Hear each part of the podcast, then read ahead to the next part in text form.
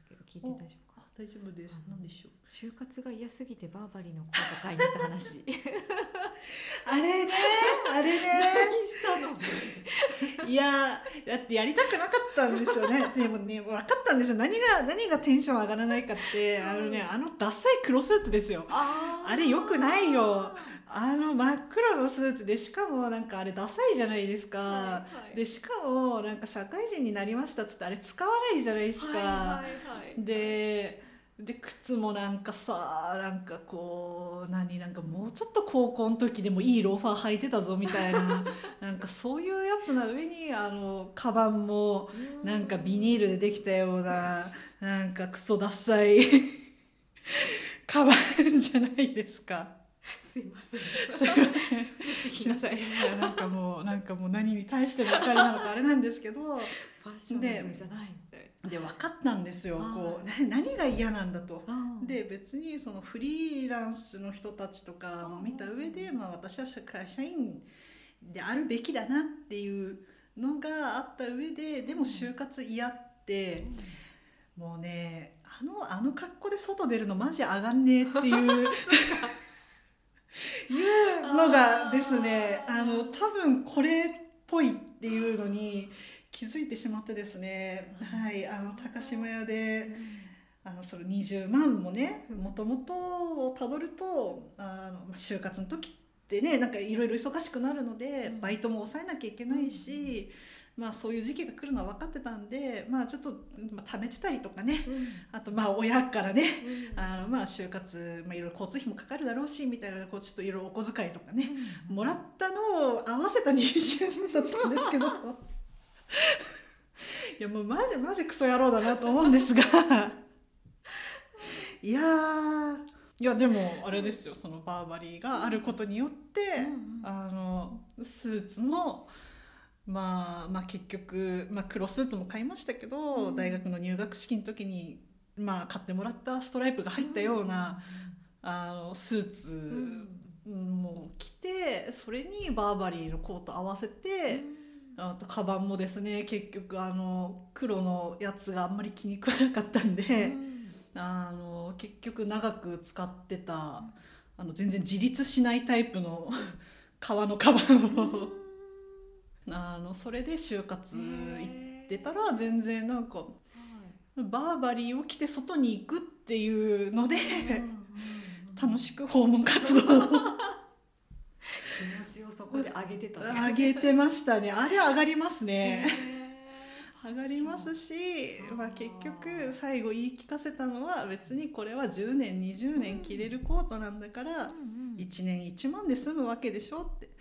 うん。で服のコストパフォーマンスというのは買った値段ではなくって買った値段割る着た回数。うん。これがコストパフォーマンスなのであれば こんななんかこうよくわかんないなんか微妙なペライセールで買った1万円するかしないかぐらいのコートなんてどうせ一シーズンで終わるんだからそれを考えるとさあどっちの方がいいかな みたいなのをなんかすげえノートに書いて 自分を説得して いざ高島屋ってなりました。コスパ。コスパはねコスパはコストとパフォーマンスの話なんでちゃんとパフォーマンスが高いものはコストが高くても全然コスパいいんです。あーなるほどね、値段じゃないんですよコスパは。本当ですね。費用対効果です費用と効果をちゃんとこうね効果がねめっちゃ効果いいからバーバリーは。これ着て早く外に行きたいとすらそ思うみたいな、うですよ。そうですよ。いやーなんかお金の使い方考えちゃうな。なるほどね。しかも面接の時もなんとなく強気にいけますからね。こうなんかグループディスカッションとかでなんかちょっとなんか慶応かとか思ってもなんかでも私はバーバリーを着ているみたいな。お前は慶応かもしれないが私はバーバリーだみたいななりますし。強いですよ。へー。いやー助けてくれるんですね。助けてくれますね。あのやっぱりう現役ですしもちろうんうんトレンチコート。いいですね。いい買い物ですね。いい買い物いい買い物ですね。なんだっけあの学生の頃にサロンにもお金を出してあ入ってたっていうのはそそうですね。それがあの社会人のコミュニティですね。なんかオンラインサロンの走りみたいなとこだったんですけど。えー何か学びを得るみたいというよりかはなんかまあまあ一言で言うとまあそのやっぱりオンラインサロンのファンクラブみたいな感じですね。なのでその、まあ、主催してる人のファンクラブみたいなものなんで、結局集まってる人ってなんかそこでは共通点がやっぱり一つはあるので、なんかそれを軸にいろんな多様な人たちがいたなっていうのとまだオンラインサロンがそこまでこう浸透してない時期になんかそういう非常に怪しげなものにお金を払えるタイプの 変な人たちが多かったのでなんかそこも含めてすごい面白い今でも続いてる中ですかね。なんかアーティスト気質な感じ？なのかな？なんですかね。なんかいやー。そうですね。なんかあでもそうそう言っていただけるとうん。かっこいい気がしますね。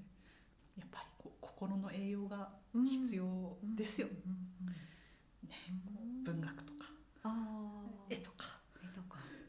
書かないんですけど。えー、でも表現の場としてやっぱ文字なんですかね。あそうですね、うん。結局文字ですね自分の場合は、うん。一番合う合感じですかう感じですね、へー。そうですね。確かに。何でしょうね、うん、あなんかこれはカットするかどうか任せますけど、はい。なんかこうちゃんと出したなみたいな書くと。なんか今日もすっきりうん。快便みたいなえー、感じの感覚に産み落とすみたいな感じなんかねこうなんか、えー。まあ、よどむ感じがしますね。なんか全然そのアウトプットしないままだと、うんすっきりする感じはありますかね。会話でもない絵とかあ歌とかなんかーあーそうですね。全然そっちではないですね。会話はた多分結構いい感じな気がしますけど、うん。アウトプットとして。なんか文章の方がその会話量というかそれが目に見えるのと、なんか結構指動かすの大きいような気がしますかね。うん。どうでしょう。じゃあパソコンよりも手で。ああそうですね、うん。のでなんか文章にしっかり落とすぱりあーでも思考の整理が大きいかもしれないですね、うん。あと文章にしてちゃんと言語化するであったり、ん。手を動かしてノートの方にう、ん。うん、としっかりと書くだったりとか、そうだ。はなんか思い出しましたふと。い、はい、再現性と言語化あああ強みはい。あそうですね。それはそうですね。なんかよくお読みいただきまして恐縮でございます。うんそう思い出しました。はい。うん。そうなんですよね。なんか別にそのセンスとかでなんとなくできるタイプでもないのであとまあちゃんとつまずくんですよ。あの、うん。だいたいつまずくようなポイントでつまずくので、うんうんうんなんか全然それは残しておけるしなんか分野が違くても似たようなことって結構あるのでなんかその辺はなんかあれですねちゃんと言葉にして残しておけると次そんなに困りにくいのはありますかね。なんかお仕事でもその再現性っていうところに結構こだわりを持って働いてるんだなっていうのをあ感じたんですよあね。そうですね。なんかあれなんですよ。と仕事においてだとちゃんと目標はクリアしてくるよねみたいな感じですね。で社内 MVP とかなんかすげえホームランを打つタイプではないんですが、なんか意外と通年通してみたらこけてないので、あの意外にあれ気づいたら上位にいたけど、いつの間にみたいな、多分そんなタイプな安感じ定感がありますね。ですね。子供の頃とかってなんかこんなことやりたいとかそれこそ小説とかなんですか？ああそうでしたそうでした、うん。小さい頃はやっぱり小説家になりたいって言ってましたね、ずっとね。うん。書き物。そうですね。物語を作るみたいな。そうですね。でもやっぱり物語って完結させるのがすごい難しいっていうのがやっぱりありましたね、書きましたけどね、うん。終わらない。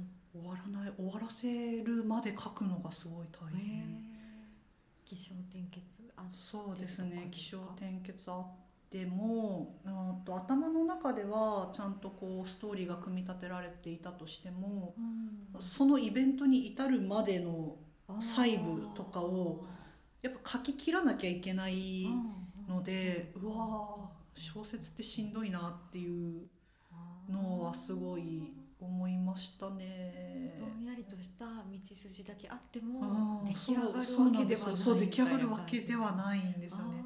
ちゃんと全部穴を埋めていかないといけないのでこれはすごい途方もない作業だなっていうのが。すごい緻密で細かい作業ですね。あつじつまが合うとーかそうですよね。流れとか。そのあたりはなのでまあ小説家になりたいっていう言い方よりも多分なんかなのでどっかしらで作家になりたいっていう言い方をー。しながら小さい頃いたような気がしますね。結構早々に小説を書き切るのはきついっていうのにうん多分小56ぐらいで気づいてしまって。じゃあだいぶ書いてったんですね。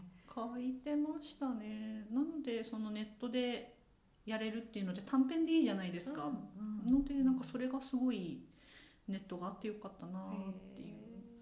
確かにネットがあるからこそのなんか活動っていっぱいありますよあねりますよね。で読むの好きなのは結構ミステリーとか、うん。あのあのですね。ミステリーとファンタジーとあたりが結構好きなんですけど、うん。うん、でもやっぱ書けないですね、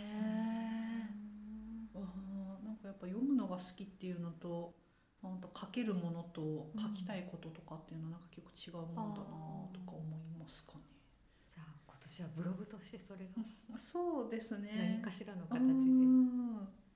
のでブログはなんかやっぱ事実をもとに書けるので、その埋める穴っていうのがこう小説の場合全部作らなきゃいけないじゃないですか、0から100まで。うんうんなんですけどブログだったりとかはそのノンフィクションになるようなものってやっぱり事実がある中のものをこれを言語化すればいいだけなので、なんかすごい楽なんですよね、うん私の中でこれを書くのは。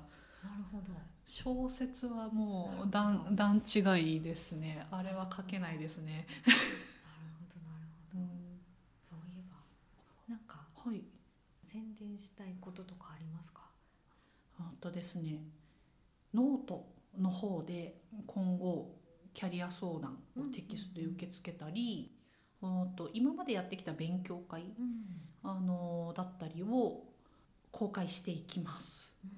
ので結構分厚い内容が多いかなと思います。でキャリア相談とかも大体私のブログが通常でも3,000字とかがアベレージなので、キャリア相談とかになると多分56センチぐらいは多分お返しできるかなっていうのと、うん。まあ、残るものなのでちょっとしばらく対面はお休みしちゃいますけれどももし、あと相談したいなっていう方がいらっしゃいましたら是非ノートの方も読んでみてくださいっていうのと今までそうですねやってきた勉強会のテーマもあと転職エージェントの活用方法と,、うん、と新規開拓の営業のポイントと、あとこれを一番最初に出しますけどあと月15万、うん、とキャリア相談で稼いだけれどもそれのまあ質問会だったり、今までの経緯みたいなのも全部洗いざらい話すよっていうのをノートで公開しますので、ぜひ見てみてください。多分似たような話はブログでも読めるものがいくつか全然あるので、本当ブログの検索のところでエージェントとかで検索してもらえると、小ネタはいっぱい転がってます。ありがとうございます。